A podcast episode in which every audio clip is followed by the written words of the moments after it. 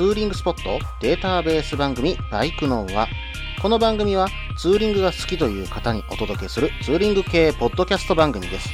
私のみならず、皆さんのおすすめスポットやグルメ、イベントなどを紹介、共有ができればと思っております。どうぞ皆さんよろしくお願いいたします。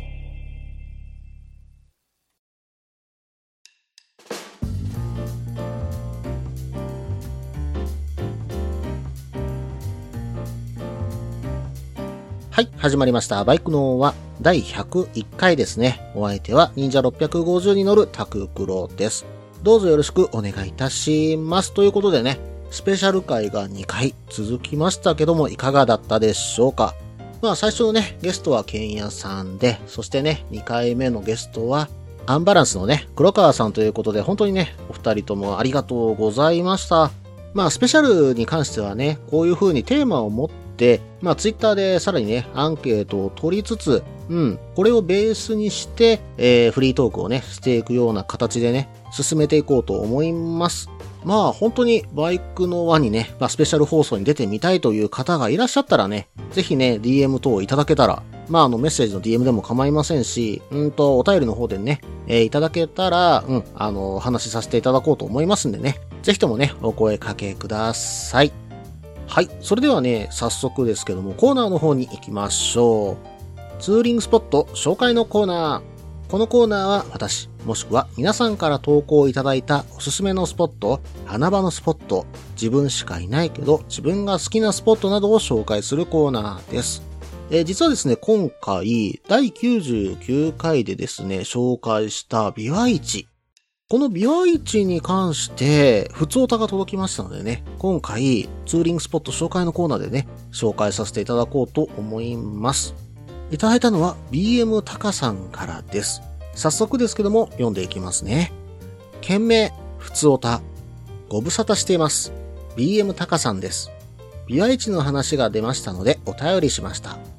まず、ビワ市は半時計回りがおすすめです。水際により近いからという理由だけですが、琵琶湖は大橋を境に北湖と南湖に分けられていますが、交通量の関係で南湖は省いて一周するケースが多いです。さざ波街道、かっこ古州道路という綺麗な道ができていますので、そこを走っていくのが一般的です。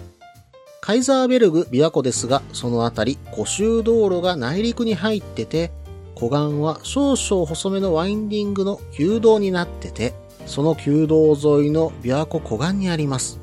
桜が綺麗なんで、この時期が特におすすめです。そこの近くにシャーレ水ヶ浜っていうおしゃれなカフェがありますので、女性連れならそちらもおすすめです。食べ物も彦根ですとラーメン日光、六本木屋、長浜ですと親子丼の鳥北、ホワイト餃子の写真等いろいろおすすめはありますよ。ぜひ走りに来てくださいね。お待ちしてます。BM タカさん、メールの方本当にありがとうございます。BM タカさんはね、えー滋賀県の、えーお住まいの方なのでね、この辺りのこと詳しい方かと思います。いつもね、イベント等も駆けつけてくださって本当にありがとうございます。また今度ね、ゆっくりお話しできる機会作らせてください。よろしくお願いいたします。はい、それではね、メールの内容をね、詳しく見ていこうと思います。まず最初に出てきたのが、ビハイチは半時計回りがおすすめですと。あー、そうなんですね。私ね、前回の放送で、まあ99回の放送では時計回りでね、お話ししてたかと思います。まあ確かに、うん、水際により近いと。確かに道路はね、左車線走るわけですから、理にかなってるわけですよね。まああとね、大阪の方からもそっちの方がいいかもしれませんね。うん。帰りに、まあ前回お話したのは立東だとか、えー彦根のあたりからね、まあ高速乗るような形でお話してたんですけども、それだと確かに帰り道は遠くなる。帰り道が近くなるのは確かに半時計回りで、大津に抜けちゃう方がね、大阪に帰るのが近いわけじゃないですか。うん。なんで、いっぱい走った後に、さっと帰れるんだったらそっちの方がいいかもしれませんね。はい。それでは次を見ていきますよ。次に書かれていたのは、さざ波街道ですね。このさざ波街道は、琵琶湖南端のですね、大津。そこからですね、北端の長浜市の木之本までね、走っている、まあ南北に走っている道路、まあ、えっ、ー、と、何号線かと言われると、まあ5つぐらい、えー、県道が、まあ重なって、その相性なんですけども、それを、えー、さざ波街道というふうに言っているそうです。まあ道路もね、すごく綺麗に整備されていて、まあもう一つのね、魅力としてね、道路の湖畔側にガードレールがほとんどないんですよ。なのでね、本当に綺麗な琵琶湖を眺めながら、うん、まあ障害物もなく眺めながら、ゆっくりね、北上していくことができるんじゃないでしょうか。まあ、交通量の関係で、やはりね、うん、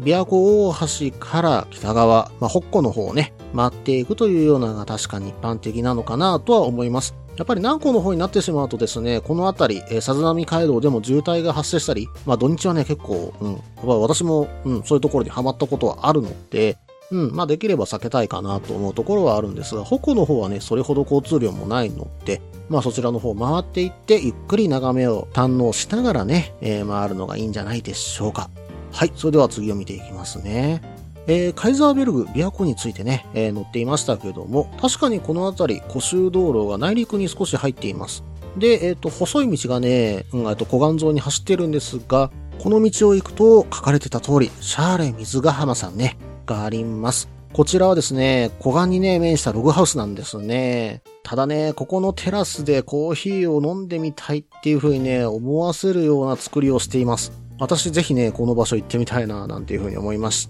た。まあ、ただちょっとね、結構な人気店かな。Google マップ見てても578件もね、口コミがあるので、うん。まあもしかしたら混むかもしれませんね。うん。まあちょっと口コミにも少し並ぶというのも書いてありましたので、まあ早めの時間ね、10時ぐらいにまあ開店されるので、その時間帯に行くのがいいのかななんていうふうに思いました。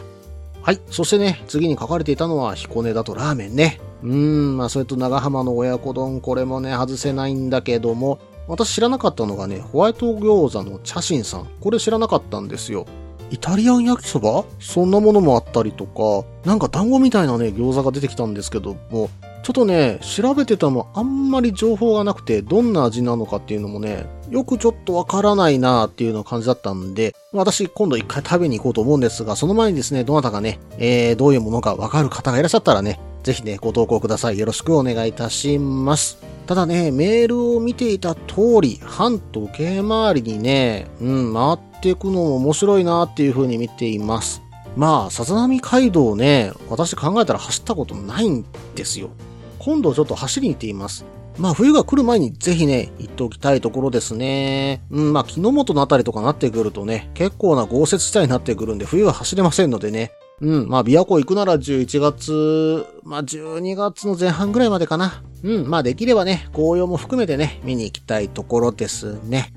BM タカさん、メールの方本当にありがとうございます。まあまたね、こんな感じでツーリングスポット今まで紹介した中で、うん、あそこもあるのに紹介してないじゃないか、もっとこういうとこもあるよ、なんていうところがあればね、えー、ぜひね、メール投稿よろしくお願いいたします。どしどし募集してますんでね、えー、それをね、できる限り紹介させていただきますね。どうぞよろしくお願いいたします。以上、ツーリングスポット紹介のコーナーでした。引き続きまして、別のコーナー、今日は豪華2本立てですよ。行こうと思ったんですが、その前に一度区切らさせていただきます。続きは後半です。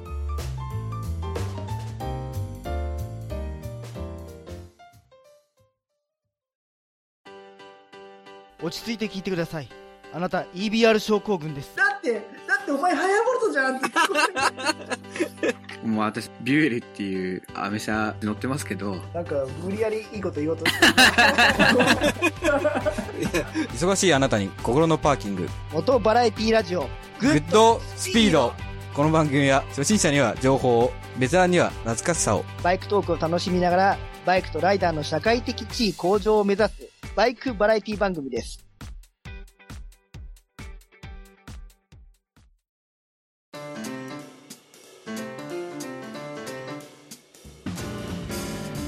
はい、それではね、後半です。後半はですね、皆さん冬ツーリングの準備できましたか？うん、もうそろそろね、うん、まあ、だいぶ肌寒くなってきたところですよね。そしてこれからどんどん寒くなっていくにつれ、バイクも体も辛い時を迎えることになるかと思います。そこでね、冬ツーリングの準備に関してね、えー、後半はお話していこうかななんていうふうに思います。はい。まず最初にバイクの準備なんですけども、皆さん何から始めます？まあむしろ夏とあまり変わらないよという方もいらっしゃれば、まあ普段のメンテと変わらないよという方もいらっしゃるかもしれません。でも私はですね、うん、実は CRF の時にちょっと怖い思いをしているので、ある一つのものを必ず見るようにしています。それはね、空気圧です。当たり前じゃないかと言われるかもしれないんですけども、やっぱりね、空気圧がね、暖かい時に比べると低くなるような感じがします。で、低くなるとどうなるかというと、ハンドルがね、重くなったり、接地感がなくなったりとかですね、直角に曲がる時なんか、まあ前輪がね、切れ込むように、まあ曲がったりするんでね、うん、かなり怖い思いをすることになると思います。まあそういうことでね、グリップ性能がかなり低下してしまうということになりかねませんよね。まあ一般的にね、何もしなくても1ヶ月10%程度は空気圧が下がるかもしれないと言われてるので、まあそれに加えて冬のね、え気温低下とともにさらにまあ空気も収縮してしまうのでね、必ずね、空気圧は見るようにしておいた方がいいと思います。まあただでさえね、路面温度が低いとタイヤのグリップ力っていうのは下がるので、まあ普段よりさらに気を引き締めて、まあコーナーリング、まあゆっくり曲がることをね、意識して走る方がいいと思います。まああとはバイクの準備といえば暖気をね、ちょっと私は多めにしたりするかなという程度で、それほどね、まあそれ以外気を使ってはいないんですけども、一つね、まあ自分の体に関することでバイクにつけた部品っていうのがね、CRF の頃にはありました。うん、やっぱりね、走行中、冷たい風がね、前からビュービュー吹きつけてると、本当にね、辛くなってくるんですよ。まあ、それをね、防ぐためにですね、ウィンドスクリーンをね、えー CRF に取り付けていました。これがね、あるのとないのとで段違いですね。うーん、まあ、それまでね、ネイキッド乗って、まあ、ST250 でネイキッドだったので、で、そして、まあ、CRF。まあ、その前の過去のね、バイクも、ほぼほぼネイキッドだったんで、冬はこんなにバイクって寒いのかっていう思いをね、散々してきたわけですよ。まあ、その中で CRF を買った時に、本当に全身に、まあ、浴びてしまうので、風を浴びてしまうので、寒いと。なった時に、まあ、ウィンドスクリーンあったらいいなツーリングセローのウィンドスクリーンいいななんていう風にね、見ていた時に、まあ、汎用のね、スクリーンを買って取り付けてみたわけです。まあ、見た目はね、うん、正直、いいとはあまりね、私は、私はですよ、あまり思わなかったんですけれども、まあまあ、でもね、冬に走るとね、これがね、すごい防風性能を発揮しました。私が取り付けたのは、ワールドウォークさんのスクリーンだったんですけれども、本当にね、あるとないじゃ雲泥の差。冷たい風が当たらないだけでね、これほど疲労しないのかっていうのがね、本当に身に染みて分かりましたね。まあそしてね、冬用のジャケットを着ていますよ。まあそれもね、冷え方が全然違う。もう本当にね、風が当たらなくなった時には、もう冷える温度っていうのがやっぱりゆっくりになってったので、冬のロングを走る時にはね、ぜひね、あってほしいアイテムの一つです。そして、うん、オフ車だったらね、まあ、つける方多いし、まあ、トレーサーとかは標準装備のモデルもあるかと思いますけども、ナックルガードね。うん、これはね、大きめのものをつけるとかなりの風よけになります。冬に走っててね、真っ先に冷たくなってくるのが、私はね、手の指先なんですよね。これはね、うん、未だにね、ちょっと対策をしたんだけども、なかなかね、うん、完全には守りきれてないかななんて思います。そしてね、いろんなグローブを試しました。うん、まあ、ワークマンさんのグローブとかも試したんですが、やっぱりね、気温が低いとかなり辛かったですね。うん、グローブだけの性能だと限界があるんじゃないのかなというふうに思いましたね。まあ、そこで付けたのがグリップヒーターです。昨年ね、エンデュランスのグリップヒーターをちょっと付けたんですけれども、これを使ってね、うんと、昨年末、2019年の年末にね、えー四国に行かせていただいて、室戸岬経由、えーそしてね、その後、高知に向かって、えーそして香川県に向かって、瀬戸大橋を渡ってね、帰ってくるというツーリングをしたんですけども、この時にね、通った高知から、うんと、香川県までの道、朝8時ぐらいかな、えー国道32号線に入って、ずっとそのまま北上してたんです。この時の気温がね、1度から2度ぐらいの山間部をね、走るということになったんですけども、まあ、グリップヒーターのおかげでね、助かりましたよ。うん、グリップヒーターと、まあ、あるグローブを使ってたおかげで、まあ、上からね、やっぱ手の甲に当たる風っていうのはかなり冷たかったんですけども、でもね、しっかりとね、グリップを握っていれば、うん、まあ、なんとか耐えれるかなというレベルで走れました。まあ本当にね、グリップヒーターありがたしと思うようなね、え工程だったんですけども、その時にね、もう一つ力を発揮してくれたものがあります。先ほど言ったグローブなんですけども、私が使っているものは、ウィンドガードグローブ EX というものです。こちらはですね、グリップヒーター対応のグローブなんですね。実はここがポイント。うん。えっと、手の甲側に関しては防風性能がきっちりされています。そして手のひら側は牛革を使用して熱伝導を妨げないようになっているんですね。そうするとグリップヒーターの性能が最大限に発揮されるわけですよ。ちなみにね、冬用のグローブだと、まあ、布団みたいな感じでね、なんかちょっとゴワゴワして、まあ、言ってしまえば手のひらとグリップの間に隙間がかなり空いてしまって、そこの熱伝導も、まあ、悪いわけじゃないですか。保温性が高いグローブとなってしまうとね。うん。そうなってしまうと、グリップヒーターの良さってかなり半減されてしまうわけですよね。さらにね、分厚いことで、まあ、クラッチ握る操作だとか、ブレーキ握る操作、スロットルを握る操作に関しても、うん、これかなりしんどいんですよ、冬用のグローブって。ところがね、このグリップヒーター対応のグローブだとね、うん、まあ、内側が牛革ですよ。まあ、言ってしまえばかなり薄いんです。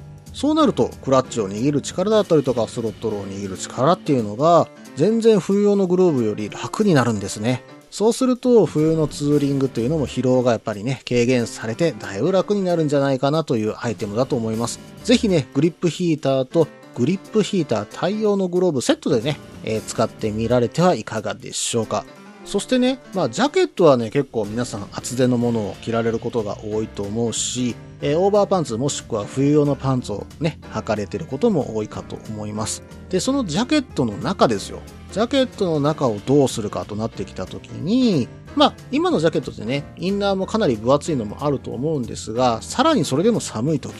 これはね、うん、私はね、今、電熱ジャケットに頼っています。ただ、電熱ジャケットといってもいろんなメーカーから出てるし、私なんかは実は Amazon で買った、まあ、中華製の安物を使ってます。まあこれでもね、背中と前に電熱線が入ってるやつを買ったので、そこそこあったかかったりはするんですね。うん。ただ、まあどこのメーカーも似たり寄ったりの製品が多いかなと思って見てたんですが、やっぱりね、小峰さんや太一さんは違いますね。うん。小峰さんからはエレクトリックインナージャケット、RS 太一さんからは E ヒートインナージャケットっていうのがね、出ていますけども、うん。これね、中華製の安物、例えば Amazon とかにね、載ってるものと比較してみてください。一部だけね、とてつもなく重要なものがね、外に出てるんです。うん。これね、使ってみて分かったんですけども、スイッチなんですよね。スイッチの位置。これがね、まあ中華製っていう言い方もさっきから中華製の安物安物って言ったら本当に申し訳ないんですけども、まあ本当に Amazon で買ったその中華製の安物を使っていると、ボタンがね、胸にあるんですよ。これがね、非常にめんどくさい。うん。ヘルメットをかぶって、ジャケットを着た状態、まあ全部グローブとかもはめてるような状態になって、バイクにまたがって USB を差し込みました。さあ、インナージャケットの電源をつけようといった時に、ジャケットのチャックを開けてね、ヘルメット越しにそのインナーのま胸のところを見ながら、電気がついてるかどうか確認しなきゃいけないわけなんですよ。これが非常にめんどくさいんですね。まあこれをね、やっぱりね、バイク用品メーカーさんよくわかってますよ。ボタンがね、腰のあたりからプランと出てるんですよね。なので、これはグローブしたものをピッて押せるっていうところと、視認性もいいわけですよね。これはね、本当に使ってみるとわかるっていう、うん、ことだと思います。ここになんでボタンがあるのかっていうのがね。そしてね、やっぱり電熱は高いですよ。本当にまるでね、おこたに入ってるような感覚でね、バイクに乗れますんでね。まあ今年ね、ぜひね、電熱のインナーね、えーチャレンジしてみてはいかがでしょうか。そしてこの他にも防寒のポイントとしては重要なポイントが、まあネックウォーマー、オーバーパンツ、そしてブーツ、そしてね、ヘルメットも意外と重要かと思いますね。私は冬はね、ちょっとフルフェイスじゃないとしんどいかななんていうふうには思いますけどもね。まあ、他にもね、いろいろ紹介したいものがいろいろとあるんですけども、まあ、準備としてはね、えーこのぐらいしておけば、だいぶ大丈夫なんじゃないのかな。あとはね、走りに行く前に、天候と路面状況ね、これをしっかり見ておいてください。まあカメラでね、えー見たりね、ネット上でカメラで見たりとかすることもできますんでね、できる限りね、行く先大丈夫かなっていうのは覗いてからね、出発するようにした方が安全かと思います。私もね、冬の六甲山で痛い目にあったこともありますんでね、まあそれ以来できる限り路面の状況を見てからね、出るように、まあその場所に行くようにしています。まあできる限りの準備をしてね、楽しいツーリングに皆さんしてくださいね。以上、ツーリングの冬準備についてでした。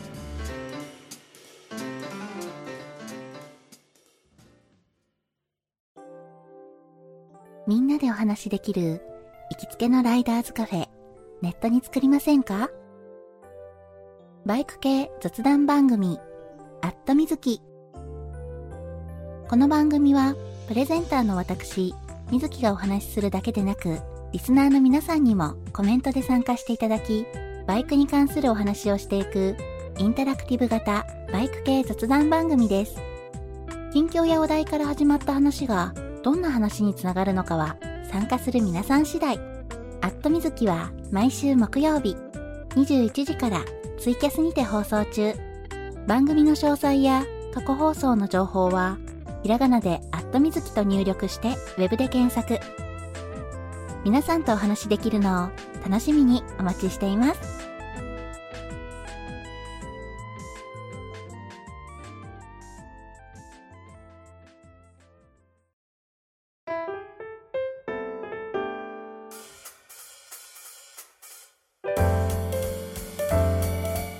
それではね、エンディングです。エンディングはね、ちょっとイベントについてね、お話しさせていただこうと思います。あの、毎年ね、開催させていただいておりました、バイクのは周年記念忘年会ね。えー今回第5回の予定をちょっとしてたんですけども、やはりね、コロナウイルスの状況も踏まえまして、今年は中止とさせていただこうと思います。ご了承ください。まあ、それに代わるね、代替イベントも、まあ、考えてはいたんですけど、うん、やはりね、ちょっと人が集まるっていうのと、いかんせんちょっとね、もう10月の末になってきてる状況なので、えー今からちょっとね、準備を始めるとなるともう間に合わないかなというような状況になってきました。今年は本当に申し訳ない。またね、来年どこかでね、何かをさせていただけたらと思います。まあ本当にね、もう一個イベントとしてミーティングも考えてはいたんですけど、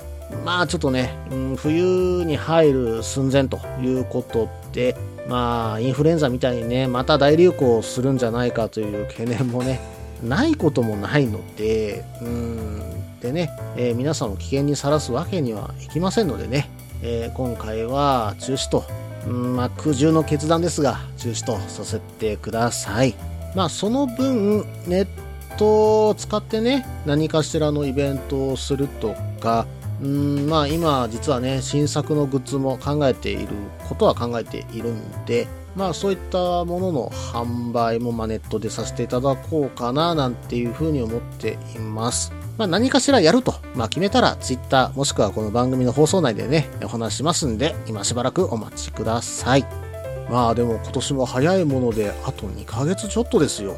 うん、皆さん最初1年に立てた目標とかはクリアできました？私ね、うん、もうおそらくクリアできないなって思っているのが、うん、やっぱりね、長野にツーリングで行くこと、もう冬になってきますからね、えー、もうちょっと間に合わないかななんていうふうにね、思っているところではあるんです。まあ来年の目標として、またね、長野は置いていこうかなっていうふうにね、ちょっと思ってるんでね、うん、まあ長野は来年楽しんでこようかなと思います。またね、でも山梨にね、久しぶりに行きたいな、なんていう風に最近ふつふつと思っているんですよ。まあ、私ね、学生の頃、うん、山梨のあたりにはいましたし、うん、まあフルーツラインとかね、よく、うん、行ってたこともあるんです。まあちょっとね、懐かしい思い出に浸りながら、ゆっくりね、山梨のいい景色、まあ絶景と、えー美味しいものね、えーそれを堪能しにツーリングしに行きたいな、なんていう風に今思っているところなんですけどもね。うん、皆さん若い頃にね、こういう風に、まあ言ってたところで、最近なかなか行けてないな、でも行ってみたいな、なんていうところありませんか？私も20年近く行けてないので、まあその頃と雰囲気が同じなのか、まあ本当に変わってしまっているのかわかりませんけれども、うん、まあ懐かしさ、それとまたね、そこでのまた目新しさをね、楽しみに行けたらいいななんていうふうに思っています。まあ本当に甲府の駅とかでもね、本当にだいぶ変わっちゃいましたからね。うん。私がね、行ってた頃、まだ甲府の駅自動改札なかったですから。うん。まあ、仕事でね、甲府駅のあたりは行ったんですけども、まあ、だいぶ変わってるなーなんていうふうに思ったんで、まあ、昔回ってたね、それこそ先ほど伝えさせてもらったフルーツラインだとか、まあ、三坂道とかね、うん、眺めたら昔とどう違って見えるのかなーなんていうふうにね、思ったりして、まあ、いつかね、行くことを楽しみにしています。まあ、山梨に行ったら、あとは関東の人たちとも会えるかななんていうね、思いもありますんでね。うん。まあ、こちらから行くのもだいぶ近くなりました。うん。新名神がね、できたおかげでね、うん、距離もだいぶ短くなったんですよね。まあ、これがね、三重県内の新名神のところ、ここもね、できつつあるので、まあ実はね、今、えー朝霧高原までが400キロない状況までなっているので、まあ山梨のその辺り行こうとしても、それほど時間かからないんじゃないのかなとは今考えているんですよ。まあできればね、2泊ぐらいでゆっくり回りたいものです。まあ、山梨の方に行くことがあったら、ぜひね、関東の皆さん一緒に走りましょう。よろしくお願いいたします。この番組では皆さんからのメールを募集しています。ツーリングスポット紹介のコーナーでは、おすすめのスポット、穴場のスポット、自分しかいないけど自分が好きなスポット、自分じゃいけないけど良さそうなスポットを教えてください。また、イベント紹介のコーナー、ツーリングアイテムのコーナー、ツーリングトラブルのコーナー、温かいお便りも待っています。できる限りご紹介させていただきます。メールはブログの方にメールフォームを設置しています。もしくはツイッターで直接メッセージいただいても構いません。Twitter はタククロで検索していただければ、忍者650の画像でわかるかと思います。ではお便りお待ちしておりますと同時に今回第101回ですね、バイクのはこれにて終了となります。iTunes レビューもね、ぜひともよろしくお願いいたします。それではまた。